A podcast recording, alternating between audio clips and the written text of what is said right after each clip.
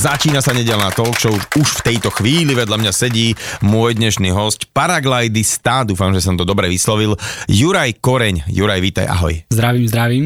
Čau, počuj, musíme si teraz zaviesť niektoré pojmy, lebo aby sme všetci chápali, čo je paragliding, lebo ja si len tak nejako myslím. To je taký človek, čo má taký padák, z toho sú také šnúry a sedíš na tom a vidíš na kopec a pustíš sa dole, hej? To si myslíš viac ako správne? O, tak som akože není na tom tak špatne, ale zhruba mi to nejaký taký tak oddiel, lebo si, niekto si to milí, že uh, rogalo, potom máš motorové nejaké uh, lietanie, motorový paraglide. A čo je vlastne paraglide? Čiže kedy sa hovorí, že toto je paraglide? No tak poďme po rade. Mm, oproti rogalu, rogalo je vlastne pevná konštrukcia, tak laicky uh, rogalo spoznáme podľa toho, že je to trojuholníkový tvar toho, okay. toho lietajúceho zariadenia.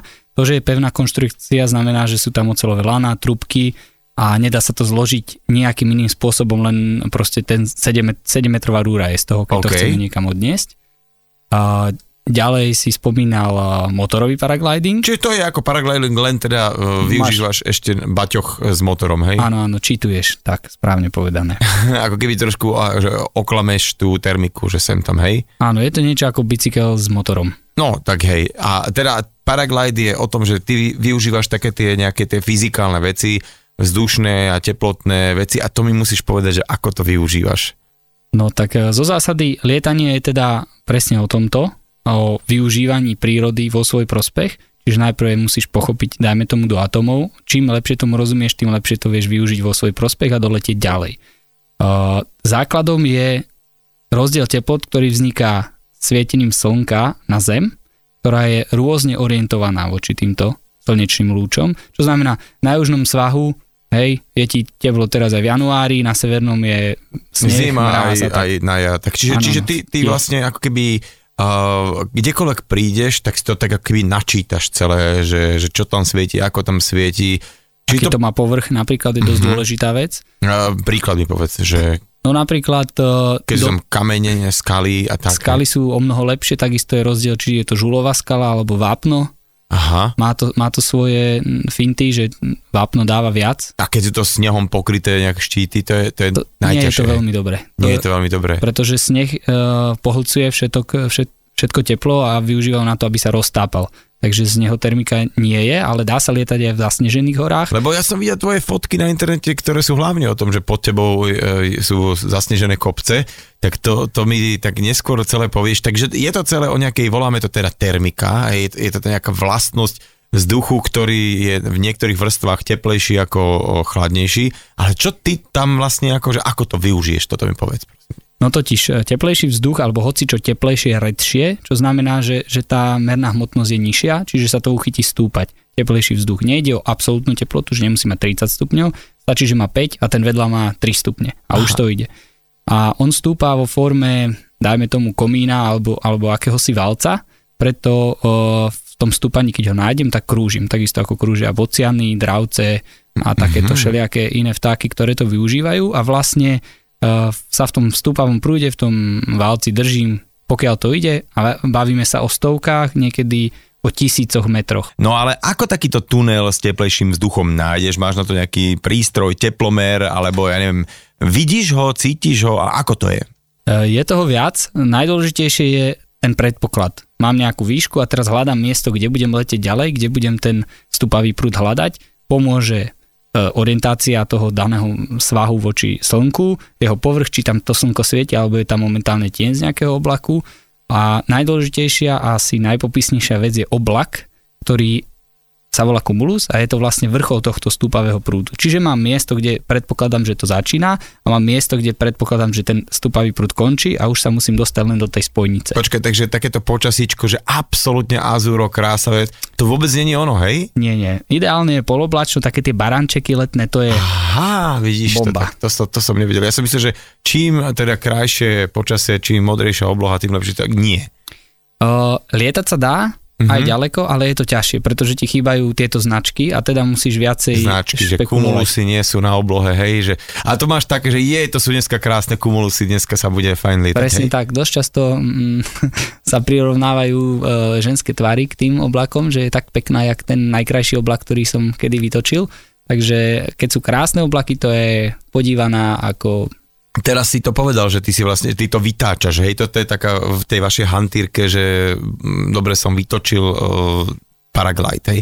A dobre, tak te, už som pochopil, že rozbehneš sa, trošku ťa to chvíľku drží, ale teda akože gravitácia nepustí, takže ideš trošku dole a hľadáš, hľadáš, hľadáš a jej, našiel som mm, stĺp, idem hore a potom čo? Potom ako teraz zase klžeš a hľadaš ďalší, hej? Presne tak. Vlastne tá výška je palivo, hej? Uh-huh. Pokým výšku mám, tak mám možnosť prekonať nejakú vzdialenosť. Bavíme sa o klzavosti, teda pomer uh, výšky spotrebovanej na vzdialenosť 1 ku 10. Čiže z kilometra výšky dokážem 10 km vzdialenosti. OK, no. Ja teraz úplne akože preskočím v čase a vrátim sa presne do tohto bodu, uh, lebo mňa zaujíma, že ako si ty k tomu prišiel, lebo na svoj vek si tak dosť uh, skúsený a už máš čo to nalietané naozaj, že uh, obyčajne toto asi rodičia mm, nie sú úplne náčení, keď syn sa dá na nejakú takúto s prepačením kráto chvíľu, vieš, že, že aj, aj odreť sa môže aj spadnúť, aj oni toto nejakú ruku si lomiť, aj kto ešte čo viem. No a teraz mi povedz prosím, ako si sa ty dostal k paraglidingu a kedy? Ja som mal to šťastie, že otec lieta odjak živa. OK, takže ty si nemohol ocoviť, že tak počkať moment, tatino, akože ty lietaš, tak budem aj ja, hej? No, dalo by sa povedať, že som potom celý čas, odkedy som vedel a videl, že lieta chcel.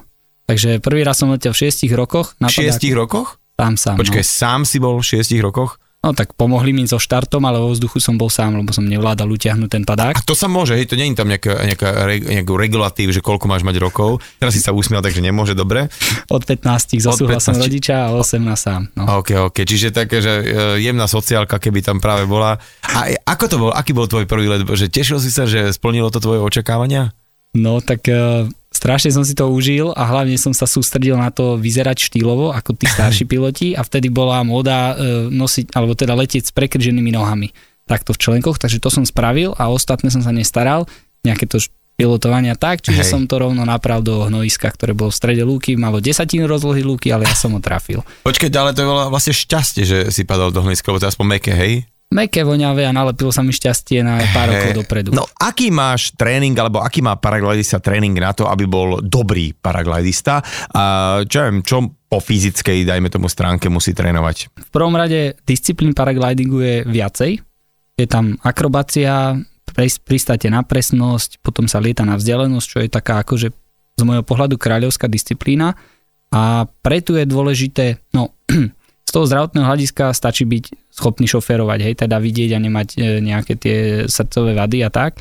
A dosť pomôže, keď je človek e, schopný sa koncentrovať dlhé hodiny, e, je schopný vláčiť ťažké batohy na kopce a mm, nevadí mu zima. To sú také dosť dôležité predpoklady, ktoré zlepšujú. Už je ich viacej, tak poďme postupne. Uh, teraz si povedal tá schopnosť koncentrácie. Ty asi musíš, keď ideš uh, lietať, byť ako celkom akože najedený, vyspatý, uh, pretože čaká ťa koľko hodín? Koľko hodín taký, taký bežný nejaký let, ale potom, keď už súťažne, dajme tomu na tú vzdialenosť, tak tam asi to trvá nejaký čas. Tak bežný, taký lepší let na Slovensku je 6 hodín a uh-huh. také, že super sú 10 okay. hodinové, v Alpách nejakých 12 a svetový je asi 13 hodín, že najdlhší. Okay. Čo viem, od e, východu slnka vlastne po západ. No a čo ťa ešte ďalej zaujíma? No, no to, to, to, teraz, že idem sa pripraviť na 6 hodín, takže uh, musím sa tak akurát napiť, ale aby sa mi veľmi akože cíkať nedalo, hej, uh, a tak ďalej a tak ďalej, najesť, lebo uh, keď som videl nejaké fotky uh, z toho kokpitu, nazvem to, alebo akokoľvek, tak to je tam veľa nejakého slobodného pohybu, že by si si vybral sendvič alebo že e, otvoril konzervu, tak to tam asi nefunguje. Že ako Ale zdá neklame. Hej, čiže máte nejaké sáčky, lebo viem, teraz sú také, také tie outdoorové uh, výbavičky, že si len tak vypustíš do úst niečo a mm, čiže e, no, používaš potraviny, piješ. Áno, áno, to je dosť dôležité, pretože pokiaľ nepijeme, alebo teda ja som si tým sám prešiel, tak bez vody vydržíš letieť tak 3 hodiny. Potom sa koncentrácia znižuje a jedna chyba pristávaš, takže uh-huh, neletíš uh-huh. ďalej. Darmo je pekné počasie a tak podobne. Keď už začneš aj jesť, tak dokážeš letieť 6 a viac hodín a dosť dôležité je aj samozrejme istým spôsobom vylúčovať okay. prijaté a vtedy už si v podstate nesmrteľný vo vzduchu, môžeš letieť, aj keby sa dalo v noci, tak letím aj v noci, ale Ale tak toto ťa väčšinou akože uh, zoberie na zem, hej? Že, áno, áno. Že jasné. Že kto, toto neviem, či, či by niekto chcel vybavovať akože niekde uh, vo veľkej výške. Tak dobre, tak uh, dá sa tam jesť aj piť, ale uh, musíš byť teda vyspatý dobre. Pomôže to, áno. A povedal si, že s tou zimou. Ako je tam hore? Že je tam zima, teplo, alebo fakt to závisí aj od ročného obdobia a kde je tam? Že vie tam byť aj tak, že fakt, uh, som sa dneska varil, alebo naopak uh, videl som aj také spacáky doslova, že, že zababušený, že ako to býva takto hore? Uh, no tak zo zásady je možné lietať vzdialenosť, pokiaľ klesá teplota o 1 stupeň na 100 výškových metrov. To je základný fyzikálny predpoklad, aby fungovali tie stupavé prúdy. Uh-huh. Čiže keď si zoberieme, že lietame v 2,5 tisíc nadmorských, tak oproti tejto tu Bratislave tam je o nejakých 20 stupňov menej, menej mínus ešte vietor, ktorý lebo stále ti fúka 25 až 60 km e, za hodinu do tváre, minimálne, plus máš hore ruky. Takže tá pocitová teplota aj cez leto, akože ľudia nadávajú horúčo. Ty sa vlastne odkrvuješ celý čas z rúk. To je takže... najväčší problém, áno. Uh-huh. Lebo ich máš vyše, vyše srdca a veľmi sa akože nehybeš, samozrejme ten ťah je, ale to nie je fyzick, e, fyzikálne. Ty si nemôžeš dať asi dole ruky na chvíľku, alebo že by si... Môžeš, je to podobné ako šoferovať. Hej. Keď je rovinka, že Aha. letím ponad údolie, tak viem vyklepať, aby sa mi tam dostala nejaká krv, viem zjesť ten sendvič alebo nejakú tyčinku na pizza a vyťahnuť foťak, odfotiť, ale nedá sa to vždy. Musíš mať výšku. A... Čiže niekedy sú také lety, že na toto nemáš akože vôbec podmienky a musíš celý čas šoférovať de facto, hej? A nemôžeš si ani odskočiť, ani vystúpiť, zastať mm-hmm, nič proste mm-hmm. non-stop. A také, toto je horšie, ako do roboty chodiť, fakt. V každom prípade je veľmi dôležitý tam ten gear, teda tá výbavička, hej, uh, ktorú používate. No a aká je tá výbava paraglidistu? No tak základom sú hm, padák, záložný padák, sedačka, e, nejaký základný prístroj a prílba. to má tých e, najľahších verziách okolo 8-9 kg. Aha, to tak vie byť taká až technika, že takto lahúnke, hej? Áno, ale samozrejme je to vykúpené tou trvácnosťou, ktorá je nižšia Aha. a tak, taký normálny, normálna výstroj má nejakých 15-20 kg. Čiže to máš v nejakom uh, z tom baťošku, ktorý prídeš, ten si vynesieš, hore rozložíš, pripravíš si to, oblečieš sa do toho, ale to, teraz sa bavíme asi o takom bežnom, možno letnom lietaní, že keď ideš uh, napríklad potom sa dostaneme do Himalají a tak ďalej, alebo do Alp, kde fakt už zima, tak tam musíš mať aj to oblečenie asi prispôsobené celé, aj, aj celý ten, ako to voláš, spacák alebo nejaký vak, v ktorom lietaš? Uh, to sa volá konkrétne kokún. Kokún, OK, čiže to je taká nejaká, uh, jak sa to povie po slovensky, kukla, hej? Že taká, taký, áno, áno, je to v podstate z neoprénu uh-huh. a mhm. v, keď do toho šlapnem a vystrem nohy, tak ma to celé zabalí, takže som v podstate schovaný v tom neopréne voči vzdu, uh, vetru uh, chránený povyše pása. Uh-huh. Je Čiže to... je veľmi dôležité, aby si od spodku neprechladol, jasné? Áno, áno, lebo práve to spojenie topánok a, a gatí tam zvykne fúkať cez tie členky a býva to nepríjemné, keď uh-huh. to nemáš. Nedá sa to vždy, napríklad pri takých horských letoch, že vylezieme a dole zletíme, tak tam to nie je treba, lebo si vo vzduchu len pár minút, ani na tandeme väčšinou ten kokún nie je, ale je to dosť dobrá vec. Pomôže to aj aerodynamicky, aj z toho, uh-huh. z toho hľadiska teplot. Vidíš, vlastne toto som ani nejak neriešil, že tá aerodynamika tam musí byť dobrá, aby si mal čo najmenší odpor a ďaleko letel. Pomáha no to. a e, záložný padák, čiže to je normálny padák e, na parašutizmus, taký parašutistický padák, hej, nejaký taký, taký, čo majú aj parašutisti, že ten druhý padáčik, hej, že keď bolo zlé, tak pšt, zatiaľ šnúrku a ano. vyskakuješ z toho celého, hej? Je to veľmi, veľmi podobné. Väčšinou je to polgulový padák, mm-hmm. ktorý je neriaditeľný, aby to bolo maximálne jednoduché, pretože čím je to jednoduchšie, tým menej veci sa tam môže pokaziť a práve v tých krízových situáciách je tá jednoduchosť najdôležitejšia, ale sú aj riaditeľné také, že odstrelíš, odhodíš ten hlavný a zostane ti len záložný. Inak väčšinou padáš na záložnom padáku a ten tvoj hlavný sa niekde mece povedla padá s tebou, čo býva niekedy dosť problém, ale tá možnosť padák odstreliť nie je veľmi dobre vyriešená. Mm-hmm. Nie je to veľmi možné. Myslíš padák ten, ten eh, hlavný. hlavný, ten, na ktorom gliduješ, hej? Presne tak. Už sa to niekedy tebe stalo, že by si musel vyskočiť a ísť tak na padáčiku dole? Mal som už pár razy eh, ruku na kľuke, ako to hovoríme, hej, teda rozmýšľal som nad tým, že záložak hodím, ale pán Boh zaplať ešte nie. A ani sa na to nechystám. No a ako vysoko sa to vôbec dá ešte použiť? Lebo uh, niekto mi hovoril, že paradoxne, že pri paraglidingu, že čím vyššie, tým lepšie, že v podstate kým si ešte 2 km nad zemou, tak tam si veľmi v bezpečí, aj keby sa čokoľvek dialo, že prúser je, keď už si tak blízko zemi. Keď si nízko, presne, lebo od momentu, kedy uh, chytím do ruky kľuku, alebo teda odkedy vyhodím záložák, tak 50 metrov výšky, aby vôbec zabral v ideálnom prípade, hej, v nejakých tých e, laboratórnych podmienkách. Čiže takých 100 metrov by som povedal, že reálne, kým to človek uvedomí, a do keľu musím, teraz musí si premyslieť, aby to hodil správne, aby sa mu nafúkol, lebo dá sa to hodiť aj zle. Čiže že sa mi podfúkovať pod, pod ten hlavný padák? Aha.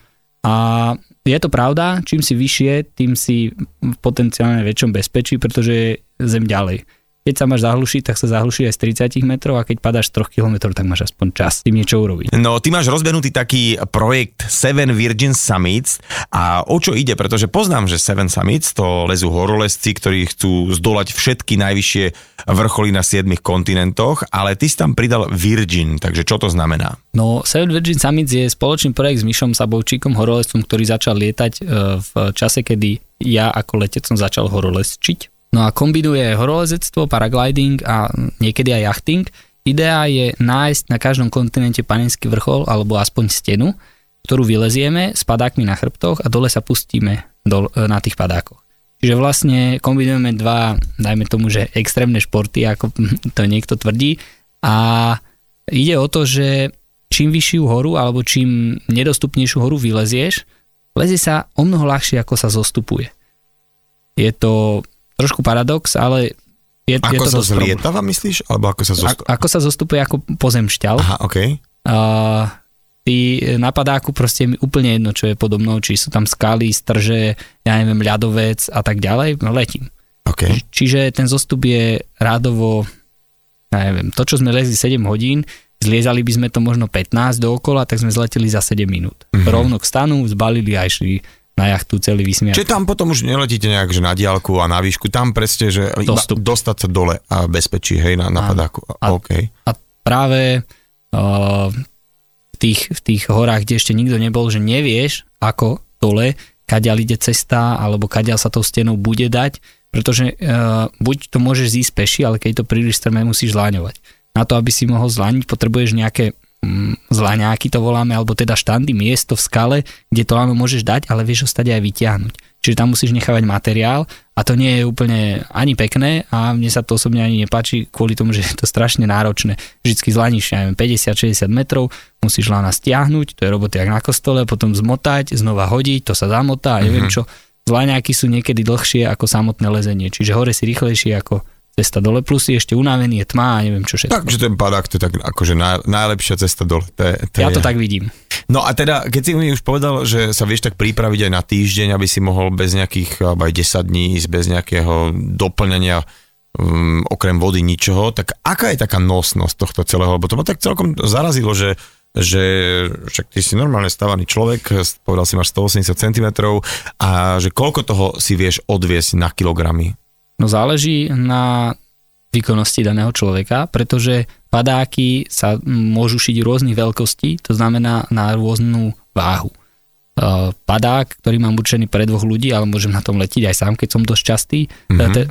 Padák, ktorý mám e, určený pre tandemové lietanie, teda pre dvoch ľudí, je tak veľký, že unesie štvrť tony. To znamená, zavisím na to, ja neviem, mm-hmm. motorku, hej, a môže letieť aj s chlapom. Takže Uh, je len otázkou toho, koľko ty si schopný odniesť, keď budeš musieť šlapať, koľkými kilami si schopný pristať bez toho, aby si nohy dolámal a odštartovať. Lebo ono sa to nezdá, keď máš 20 kg, hej, a máš sa vrhnúť desi z nejakého problematického miesta, nefúkať ideálny vietor a tak, je to trošku problém. Zrazu tých 20 kg cítiš. Tých 20 je taký, taký z môjho pohľadu asi hrot, čo som schopný mm-hmm, to je také sa hýbať. Že, že potom už by to bolo aj pre teba uh, aj pri tom nejakom pristávaní, ale hlavne aj bývakovaní, hajkovaní a tak ďalej. Však to je, to je kopec Dohromady je to 28, lebo 8 má ešte Áno, padák aha. a 20 akože stan spacák, jedlo, voda, 3 litre a takéto veci. Ja, tak, ale, ja viem, ale to sa mi stále zdá málo, keď si predstavím, že ješ na 10 dní, máš tam aj stán, spácak a všetky také tie technické veci,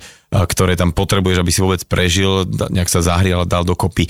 Teraz je slniečko, teplúčko, v podstate takéto ideálne počasie pre paraglidistu, ale čo teda uh, robíš počas zimy? Ja neviem, že čomu sa venuješ v tomto období? Hlavne venujem horolezectvu a teda kombinujem to s tým zostupom na padáku, uh, zháňam skúsenosti a budujem nejakú tú výkonnosť, alebo teda fyzickú, e, fyzičku, fyzickú fyzičku a v Alpách alebo v Tatrách. Ono e, dosť to pomôže e, to horolezectvo vďaka tomu, že aj keď je neletové počasie, ty si stále vrhnutý do situácie, kedy sa musíš vedieť vynájsť, opäť uh-huh. tento raz v stene, hej, ale takisto mrzneš, takisto sa bojíš a takisto potrebuješ myslieť racionálne, aby si ten problém vyriešil, strachu, takže je to istá forma tréningu, ktorá je ešte aj krásna.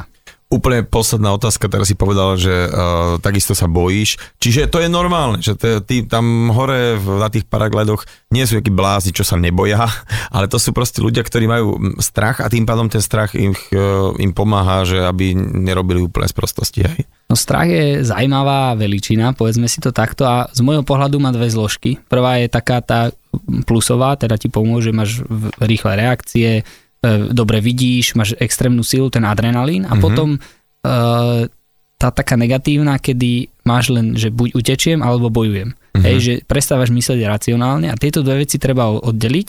Treba využiť tie pozitíva a naučiť sa myslieť racionálne v tých stresových situáciách a to je vlastne to lietanie, aj to lezenie o tom, vedieť sa vynájsť, keď sa bojím. Bojí sa každý, bojím sa aj ja, ale musíš tým vedieť pracovať a nechať sa tým strachom ovplyvniť a Zahlušiť. Zahlušiť. No, ja teda budem ti strašne držať palce, aby si aj na tých uh, ďalších pretekoch, ktoré budeš absolvovať, uh, úspel, aby si vždy mekučko pristal a teda, aby si ešte aj si takto polietal a urobil také tie vzdialostné svoje treky a hajky. No a Ďuri, strašne pekne ďakujem za tvoju návštevu, za tvoj čas, tak sa hádam niekedy opäť stretneme a zase mi porozprávaš nejaké príhody. Ešte raz ďakujem. Ďakujem aj ja a na budúce veľmi rád tejto chvíli už vítam v štúdiu Fanrádia hostia v druhej hodine dnešnej nedelnej talk show Moniku Babčanovú. Ahoj, vitaj. Ahoj, dobrý deň. Aby som to celé nejakým spôsobom uvedol a ozrejmil, tak ty si uh, podľa všetkých takých tých informácií, ktoré som si o tebe vygooglil, bola uh, nejaká finančná analytička, alebo čo si ty bola? Ty si mala také vážne povolanie v nejakej korporátnej veľkej firme, že? Áno, tak uh, ja som po vysokej škole nastúpila do jednej spoločnosti, ktorá patrila pod veľkú štvorku auditu Takže som bola auditorka, sa to Auditorka, hovorí. hej? Uh-huh. Ale ty si mala aj nejaké také certifikáty, všetko jedno s druhým, uh-huh. že si bola tak ako, tak že ja celkom... Som... Uh, Pani ja auditorka, hej dosť už. dlho aj študovala, lebo vlastne po tej vysokej škole som si neskôr ešte robila aj tie medzinárodné auditorské skúšky a mm, v podstate som robila v bankovom audite, takže bolo to také náročnejšie. Počítač tabulky, uh-huh. o, opätky, Čísla, kostýmček do roboty a tak. Magnetická kartička, všetko bolo hej. Áno. A čo, čo sa zmenilo? Čo sa stalo? Lebo ja, uh, pôjdeme samozrejme na ten tvoj príbeh, ale, ale teda, že prečo si sa rozhodla, že ideš tým na chvíľku seknúť? Akože nejaká únava materiálu prišla už? Áno, tak e, mňa tá práca veľmi bavila, lebo ja som na čísla, mňa to veľmi bavilo, ale vlastne posunula som sa do jednej spoločnosti, kde sme mali veľmi veľa finančných projektov a po desiatich rokoch zákonite prišla kríza. V podstate ty, keď pracuješ pre takúto veľkú spoločnosť e, finančnú, tak sa pohybuješ medzi tými istými ľuďmi, kvázi riešiš podobné problémy a podobné um, finančné otázky a po desiatich rokoch si z toho unavený zákonite. Že to nejak nevyvíja, hej, uh-huh. že mhm. stále to, aj keď uh-huh. síce vzrušujúce Áno. všelijaké, ale je to to isté, hej. A hlavne ten nápor práce, pretože vlastne tam ide jeden projekt za projektom uh-huh. a vlastne, tá, e, vlastne je toho veľmi veľa. Reálne človek vlastne hlavne nevidí nejaký výsledok tej, tej uh-huh. svojej práce, že aha, toto sme spravili a chvíľku sa ideme tešiť, to aj nejde, pretože už tam je zase nejaká Áno, a práve ten výsledok práce mi chýbal, pretože ty pracuješ hlavou, je to v podstate také psychologické, psychické skôr a ja mám rada, keď vidno niečo mm-hmm. hmatateľné. Dobre, poďme na to. Ty si sa teda uh, vraj rozhodla, že ideš si trošku pocestovať, ale nie tak, že na dva týždne, ale si si povedal, že dáš tri mesiace, čo je akože veľká vec, keď si hoci kto z nás teraz povie, že by dal 3 mesiace, však teraz sme boli 3 mesiace doma a čo to s nami urobilo, že na 3 mesiace totálne zmením život, že ja odchádzam a niekam do Dielav, kam si chcela ísť a prečo tam, práve tam? V tej dobe, keď som začala cestovať, tak to bolo celkom aj prirodzené a moderné, pretože v tom investičnom bankovníctve bolo zaužívaný taký, volalo sa to gap year. A vlastne prepracovaní manažéri si dali niekoľkomesačnú pauzu, ktorú tiež ešte aj platila tá firma, spoločnosť, lebo v jej záujme bolo, aby si si na pár mesiacov oddychol uh-huh. a vlastne keď sa vrátiš do práce, tak ďalších 10 rokov môžeš pre nich pracovať. Akurát, že do toho prišla finančná kríza a naša spoločnosť toto nepreplácala a povedala som si, že teraz alebo nikdy. Vlastne sa tak dobre stalo, lebo tým, keby ti to tá firma preplatila, by si sa musela vrátiť a minimálne ďalších 10 rokov pracovať pre nich a keďže si išla z vlastného vrecka, tak si si mohla aj po výlete robiť, čo sa ti zachce. Tak e, začneme, že kam si najskôr išla. Začala som v Španielsku, pretože som sa predtým učila španielčinu, ale to iba v podstate sama alebo s privatnou učiteľkou a zaplatila som si kurz španielčiny na 3 týždne ale v tom Španielsku bola zima, lebo bol január. Ja, ja, aha, ja som, že kde bola zima. v januári v Španielsku. Málo bolo španielského slnečka. A ja som, sa, ja som sa vlastne za tie 3 týždne tak rozrozprávala po španielsky, že som si povedala, že to je škoda teraz seknúť a chcem v tej španielčine ešte ísť ďalej a trošku sa zdokonaliť. Uh-huh. Tak e, kde je v januári teplo a hovorí sa španielsky, celá Južná Amerika. Okrem Brazílie. Okrem. Áno. Tak v podstate začala som v Čile, Uh-huh. Pretože Chile je jedna z takých vyspelejších krajín. V Južnej Amerike je trošku bezpečnejšie, ako keby som hneď priletela do Bolívie alebo do niektorej inej. A už som si potom hovorila, nebolo to naplánované, a kade pôjdem, ako pôjdem. Čiže mala si také tie klasické predsudky, že síce Latinská Amerika Áno. OK, ale poďme do takej najbezpečnejšej. A keď sa rozkúkam, tak budem vedieť, že čo ďalej. Či a... napríklad nejdeš naspäť a... domov do Žiliny, Áno. alebo teda, že či ostávaš ďalej. Áno, presne tak. Ale ja som si ešte pre istotu našla aj na internete jazykovú školu španielsku, že ak sa tam nebudem bezpečne cítiť, tak ostanem len v tej škole, naučím sa španielsky a pôjdem domov. Hajde domov, hej. Ale v tej škole som bola nakoniec iba 3 dní, pretože práve tam sa... Bolo tam tak strašne bezpečne, že som musela ísť zatiaľ preč. Stretla som veľmi veľa uh, cestovateľov, takú skupinu, ktorá sa chystala do Patagónie. Za tie 3 dni, hej? Áno. Čiže uh, nič vzlom, ale predstavujem si teraz, keď za 3 dni sa takto rozhodne, že tam bola taká nejaká, že krúžkovica, alebo nejaká chodbovica no. tých študentov, ktorí sú už takí postarší. To bol akože... taký osud si myslím, pretože boli tu výborní ľudia, nakoniec tie priateľstva trvajú dodnes a vtedy no, Južná Amerika bola raj cestovateľov, raj single cestovateľov, pretože veľmi veľa prepracovaných manažérov si dávalo pauzu v biznise a Južná Amerika bola na to úplne stávaná, že v podstate buď tam cestujete z juhu na sever, alebo zo severu na juh. Čiže keď tam človek a... zbadal nejakého 30 až 50 ročného človeka, Áno, tak vedel, že prepracovaný a ešte asi aj sám so sebou tu akože sa tu venčí, hej? Áno, že... asi tak.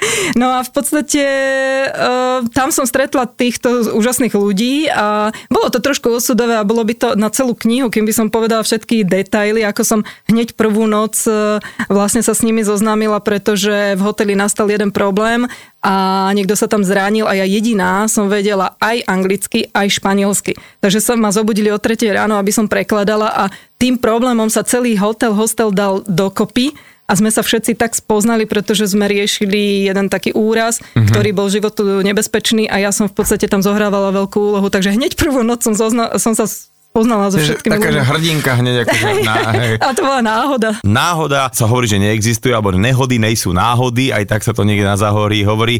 Proste to tak malo byť. Ty si spomínala, že tam naozaj vieš veľa ľudí stretnúť veľmi podobných manažerikov vyhoretých, ktorí si tam nejakým spôsobom vetrajú hlavu.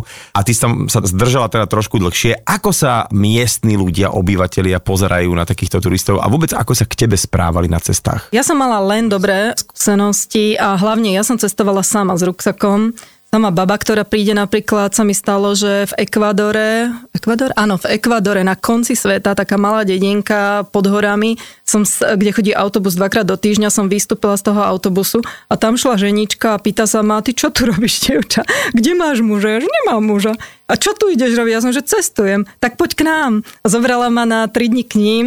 Mala 6-7 detí a v podstate som 3 dní e, žila s nimi a pozorovala ich život. Bolo to úžasné. Proste také mm-hmm. zážitky sa ti stanú, iba keď ideš sám. Lebo ak idete skupina, tak, e, tak tí miestni ľudia sa, sa ti až tak neprihovárajú. Takže Či- je, je čiže, to taká e, výhoda toho single cestovania. Single cestovania, hej. Ale čiže hovorí, že ne, nemala si z toho nejaký strach, že po istom čase si nie. to brala, že vlastne to je výhoda toto celé. Áno, hej. áno.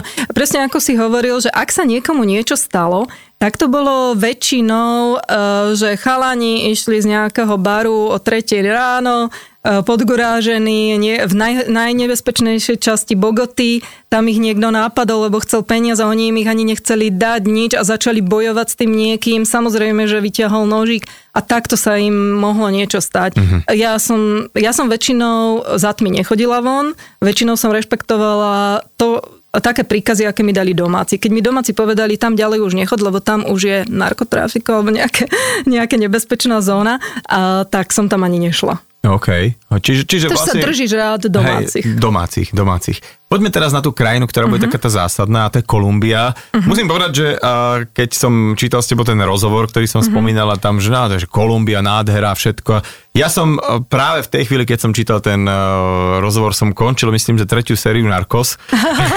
a tým je podľa mňa asi tá západná populácia veľmi ovplyvnená, že keď si povieš, že sa povie Kolumbia, to je... mm, Mhm. Medlín alebo proste Bogota alebo také tieto o, meky v podstate tých drogových kartelov.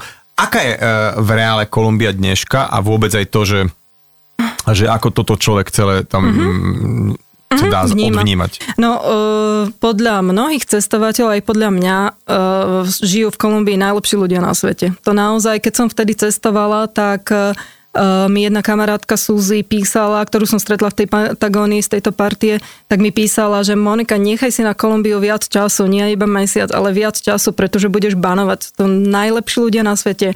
Je to nádherná krajina, veľká, uh, má džunglu, má prales, má nádherné pláže, má vysoké hory, má všetko. Takže vlastne žijú tam takí ľudia, ktorí sa o teba zaujímajú, sú veselí, tancujú, proste je to úplne iný život, iný svet ako u nás. Mhm. Čiže a to, to všetko sa splnilo, hej, a teraz už ideme k tomu katarznému momentu Mhm. Hej, hej. dnešného rozhovoru a to je to, že kedy ty si sa dostala do toho pralesa, Mhm. uh, aj, aj to má nejakú, takú, nejaký začiatok, nejakú historku, nie takú náhodnú. Áno, tak e, posledná krajina z, týchto, z tejto Južnej Ameriky, ktorú som ten prvýkrát plánovala, bola Kolumbia. A práve v tejto Kolumbii som stretla jedného indiána, ktorý sa chystal domov do amazonského pralesa, do Amazónie. A keďže tá moja kamarátka, priateľka Suzy ho poznala, tak mi sa zaručila, že je to bezpečné, môžeš s ním ísť, lebo takú šancu v živote už mať viac nebudeš. Tak e, som sa v podstate zbalila a vydala na cestu. Ty si spomínala, že taký kolumbijský indián ťa vzal do originál amazonského pralesa a ty si vlastne ani úplne nevedela, že kam ideš, prečo tam ideš. To je sen cestovateľa dostať sa aj na miesta, kde sa normálne nedostanú len tak turisti a mm-hmm. do tejto hlboko do pralesa, do džungle ťa musí niekto zobrať. Za prvé musíš tam mať nejakého sprievodcu, pretože tam by si zablúdil. Za druhé, e, tie indiánske komunity si nepustia medzi seba hocakého turistu alebo hoci koho. A v podstate toto bola jedinečná, a, a obyčajne nemáš na to čas, ale ja som mala aj čas, aj, e, aj sa mi to tak udialo. nejaký, hej. Kontakt, áno. Dobre, a teda, a teda ty si tam niečo uh, Objavila. objavila, stretla, našla, ale v, te, v tom čase to ešte nebolo také nejaké, e, že veľmi dôležité pre teba asi, že? Tak táto Poďme, rodina... Čo, čo, čo to tam bolo? Táto indiánska osada, alebo táto komunita indiánov sa um, venovala zberu takých čudných orechov, ktoré sušili na slnku a pot, potom sa to vykupovalo niekam do Bogoty, ale nevedela som, na čo tie orechy sú. Takže keďže som prirodzene zvedavá, tak som sa o to zaujímala a až som zistila, že tieto orechy sa volajú orechy latagua a je to náhrada slonoviny. Je to vlastne orech, ktorý je identický slonovine zvierat, mm-hmm. rastie na palme a keď je fresh, keď je ešte čerstvý, tak je jedlý. Je to taká nasladlá hmota, on taký celkom chutný. Je to veľmi dobré na trávenie, ale keď ich všetky nepojedia a popadajú tie orechy na zem, tak e, vlastne my ich sušíme. Už teraz my ich sušíme, ale vtedy ich vlastne tí indiani sušili.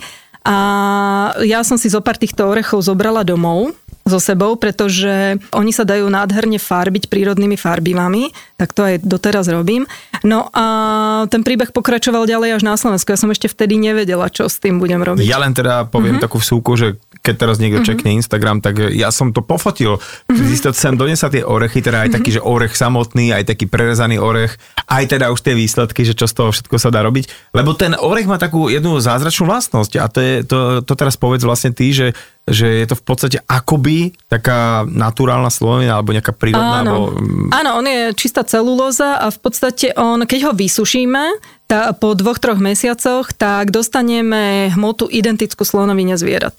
Mhm, čiže Takže... normálne, že sloní kel uh-huh. má tie isté vlastnosti, alebo naopak áno. ako tento orech. Hej? Áno, áno, jediný Čo by nás rozdiel... ako nemuselo trápiť, že čo sloní kel nech si má, lenže teda, keďže existujú pytliaci čierny trh a vôbec boli by sme možno aj prekvapení, koľky v našom okolí im príde strašne cool si kúpiť nejakú blbostičku uh-huh. zo slonoviny a tým pádom akože pumpujú tento, boostujú tento biznis uh-huh. pytliacký a tak ďalej. Čiže, čiže zrazu nepotrebuje e, niekto kel, ale má to z orecha, hej? Áno, áno. V podstate e, táto palma, ktorá sa po slovensky volá slonovinovec, je to Aha. Phytelephas equatorialis e, po latinsky. A vlastne táto palma urodí až 20 až 25 kg orechov za rok a to je presne toľko, koľko majú, má jeden slon africký nákloch. To znamená, že ona urodí toľko slonovín, toľko orechov, koľko má jeden slon, takže ho za rok zachráni jednoho slona. Ty si teda v amazonskom pralese de facto pre ten náš svet, pre Slovensko a vôbec pre Európu objavila orech, ktorý je štruktúrou podobný slonovine na 99% a to teda ľudia vôbec tu akože poznali predtým, lebo teda ja som naozaj o tom vlastne čítal poprvýkrát. Ono to vôbec nie je nový materiál, ja som neobjavila Ameriku, ale za prvej svetovej vojny celá americká armáda mala gombiky z tohto materiálu. Aha, Takže vlastne... vlastne áno, to bol materiál vhodný na výrobu gombíkov, lebo bol veľmi tvrdý. Ona, tá, ten orech je veľmi tvrdý, on má tvrdosť asi ako kov. Moja mama je zubná technička. Počkaj, teraz ešte to, čiže ty si priniesla zo pár týchto orieškov, že aha, pozrite sa, kde som bola. Áno. A hovorila si máme aj o tých harlejakoch, aj o tom všetkom? Že, o, nie, nie, o tej Bolívii doteraz neviem. Dúfam, že nebude počúvať. A tak, no, však teraz... Už je to 10, 15, 12 rokov Je to premlčené, čo sa stalo pred 10 rokov. Dobre, a teda, mm-hmm. Čiže ty si donesla domov do Žiliny, teda, že máme kúkaj orechy, ale ne, nedajú sa zjesť. No tak ja som sa od tých indianov, ja som s nimi bola 6 týždňov, takže ja som sa od nich učila techniku makrame, tak vlastne výrobu ich šperkov, lebo oni si uh, vyrábajú rôzne ozdoby, do ktorých tiež dávajú tieto orechy. Oni veria v ich uh, ochrannú sílu, uh-huh. že ich vlastne tieto šperky ochraňujú, ktoré si oni urobia. A um, ja som ale dostala taký nápad, že by som si chcela z tých orechov urobiť niečo elegantnejšie, niečo také, čo by sa aj v Európe dalo nosiť, pretože oni to mali dosť také hippies, také, čo by sme my nenosili. No a keďže som sa od nich učila e, makrame, tak som si myslela, že týchto, tieto orechy prvé donesené, že zakomponujem do tých šperkov, ktoré som vyrábala. Lenže ten materiál bol tak tvrdý a pevný, že som nemala ako do toho ani len dierky urobiť alebo nejako, nejakým spôsobom to opracovať. Tak si sa máme priznala, že si bola teda v Južnej Amerike. Hej. Mami, vieš čo, nebola som v kúpeloch v lúčkach, ale, ale proste bola to Južná Amerika a že pozri sa, čo mám a ona teda, mm-hmm. ona je vraj zubná laborantka, hej? Áno, ona bola zubná technička a ona vlastne mi povedala, však ja ti to v robote zubnou vrtačkou prevrtám, doniesla mi leštičku, doniesla mi všetky vlastne e, tú techniku, ktorá Zubársku, sa... hej? Zubársku, bo vlastne zubná sklovina je podobný materiál a vlastne ona mi doniesla všetku tú techniku na opracovanie týchto orechov, čo bol tiež zlom zlomový okamih, pretože som zrazu mala všetko na to, aby som tie orechy vedela opracovať. Takže vlastne uh, veškerú nejakú mm-hmm. takú techniku už zastaralejšiu uh, po Slovensku mm-hmm. si skúpila. Hej? Áno, áno. Inak je, to, je to tak, lebo ja teraz sta- to... staré vrtočky od zubarov, ktoré už nepotrebovali, lebo oni normálne zubná vrtočka je strašne drahá. Aha. Takže ešte t- tú prvú som nemohla si kúpiť takú drahú, už teraz mám, ale... Kúp, tak kúpila si si megafón a že vykupujem uh, staré vrtačky zubné. ja som zo zubárskej rodiny, takže ja, my sme mali kontakty, kde, Išla si na kongres hej, a tam, že počujte, vizitky si strkala, hej. Áno, akože. áno. áno. No. To je výborné, to je výborné. No takže počuj, takže teraz ty, ako si tam, mm-hmm. toto bolo z toho prvého výletu, alebo už z niekoho? Toto bolo ešte po tom prvom výlete, kedy som si zobrala, doniesla domov len zo pár tých orechov a ja som vlastne stále googlila a hľadala informácie o tom, na čo sa v histórii používali tie orechy, kde všade rastú, aký je v nich rozdiel a teraz som už po 10-11 rokoch úplne niekde inde, takže už viem, že ktorej zóne Kolumbie, ktorej oblasti rastú, aké veľké tie orechy, Napríklad už teraz nechodím ani do Amazóny až tak veľmi, ale ten projekt sme rozšírili aj na pacifickú džunglu, obla, oblasti Pacifiku, kde je veľmi veľa zrážok a tam veľmi veľa prší a tým pádom sú aj tie orechy väčšie. Um, ako vôbec si rozbehla tento biznis? Že čo, vrátila si sa teda naspäť do pralesa, našla si si toho istého Indiana, alebo vôbec, aký bol postup? Ja som skúmala, stále som hľadala, eh, čo by sa s tým dalo robiť, kde, kde rastú najlepšie tieto orechy a na rôznych trhoch som hľadala, aké výrobky sa z toho ešte dajú, kto s tým vie pracovať, lebo e, tá hrubá výroba musí byť v Kolumbii, pretože z toho je dosť veľa akože aj odpad, takže to sa neoplatí do, dovážať súrové orechy, ale v podstate ja som našla dve fabričky, ktoré vyrábali tie gombíky a za prvej svetovej vojny a tie stroje boli odložené, zaprašené niekde v, na boku. Ale funkčné. A funkč, ale funkčné. A v podstate my sme oprašili tie stroje na tom, už máme teraz celý te, vlastne know-how na technologický postup opracovania tých orechov, ako z nich vlastne urobiť tie, ja to volám súčiastky, ale to sú vlastne komponenty, ako to krájať, a ako to potom farbiť, lebo je veľký kumšt aj uvedieť to nafarbiť. Na to, tak, lebo my to farbíme rastlinným farbivom. Napríklad oranžová, to je farbivo z jedného stromu v džungli, ktorý máme za domom a e, to, to je taký chlpatý kvet, ktorý má vo vnútri také zrniečka, ktoré keď praskneš, tak máš uh, úplne oranžovú ruku a nejde mm-hmm. to umyť. To je veľmi taká silné. čučorietka. Áno, ale, presne. Hej, hej, hej. Ako my máme cviklu, tak v podstate Cvikla, oni majú... moruša, čučorietka a áno, ten strom, hej. Oni že... majú veľmi veľa farbiva prirodzeného a to dáme do hrnca s vodou a ponoríme tam tieto súčiastky a varíme to niekoľko hodín, niekedy je 10 hodín. A ten orech nasiakne tým farbivom okay. do vrchných vrstiev a um, už, už potom Mám nepúšťa. práve v ruke také, uh-huh. také jedno. Áno, a už potom vlastne nepúšťa tú farbu, takže my to iba preleštíme, čo je výhoda, tak táto slonovina e, rastlina je prirodzene leskla, tak ako aj normálna slonovina, takže ju stačí preleštiť, netreba to ani lakovať, takže v tom nie je absolútne žiadna chémia. Uh-huh. Takže je to úplne raw bio. Čiže je to, je to vlastne Organický také, produkt. Úplne takýto mhm. produkt. Čistý, no. Dobre, a teda, keď si mm-hmm. teda zistila, že sú tam nejaké stroje, tak mm-hmm. predsa len to, akože celý ten proces mi príde, že zrazu si musela na nejaký dosť dlhý čas si musela odísť naspäť do Kolumbie a dáva to dokopy. Ja som mala šťastie, si myslím, že celkovo mám šťastie na ľudí. Od prvého dňa tejto cesty až po dnes je to 12 rokov, a ľudia mi chcú pomôcť v tom projekte. Od Kolumbie, od, od toho, ako som našla tú firmičku, ktorá tam mala tie stroje a oni povedali však, my ti to opracujeme. A ja som, že vážne? A nepotrebujete minimálne množstvo nejakých 200 tisíc dolárov, ale čo? Ani nie, koľko povieš, toľko ti opracujeme, dones orechy. A v podstate ja som ma, vlastne tak, také šťastie ma sprevádzalo, alebo to, môžeme tomu povedať aj osud, aj ďalej, keď som prišla vlastne na Slovensko s prvými týmito šperkami, orechami a vlastne výrobkami, tak som stretla uh, jedného kamaráta, ktorý bol v marketingu a on mi povedal, že tak toto je odsudené na úspech, ja ti pomôžem. toto je niečo, čo, čo nikto nevidel. Toto no je, je niečo... tam, e, ako my v, e, v Očovej hovoríme story behind. áno, áno. Je tam úžasný príbeh a, a vlastne také šťastie som mala aj ďalej. V podstate, že ľudí to vždycky, kto to uvidí, už podľa mňa aj samotné tie, tie farby, majú, majú toľko energie, ľudia sa ma často pýtajú, keď nosia tie šperky, že nemajú oni nejakú energiu, lebo každý mi chytá, každý sa na ne pýta a tak im hovorím, že áno, asi áno majú, tak dozreli na tropickom slnku v Amazónii, tak určite nejakú energiu majú a keď budeš tomu veriť, tak budú mať ešte väčšiu. Akože to mi sedí, pretože naozaj, keď sú tie šperky čisto prírodné, žiadna syntetika, len slniečko, dostatok vlahy, džungla, prales, farby z kvetov rôznych rastlín, tak je možné, že majú v sebe nejakú silu skrytú. Mm-hmm. Monika, čas opäť, ktorý e, na túto talk show nám bol pridelený pomaličky výprcha, tak ja ti veľmi pekne ďakujem za tvoj čas. Šťastnú cestu, keď pôjdeš zase do Kolumbie, pozdrav odo mňa Indianov a dúfame, že takýchto inšpiratívnych e, ľudí, ktorých e, na Slovensku, keď človek sleduje tie internety, pribúda, bude stále viac a držím všetkým ľuďom ako si ty palce. Ďakujem aj ja za pozvanie a tak dúfam, že... Alejandra.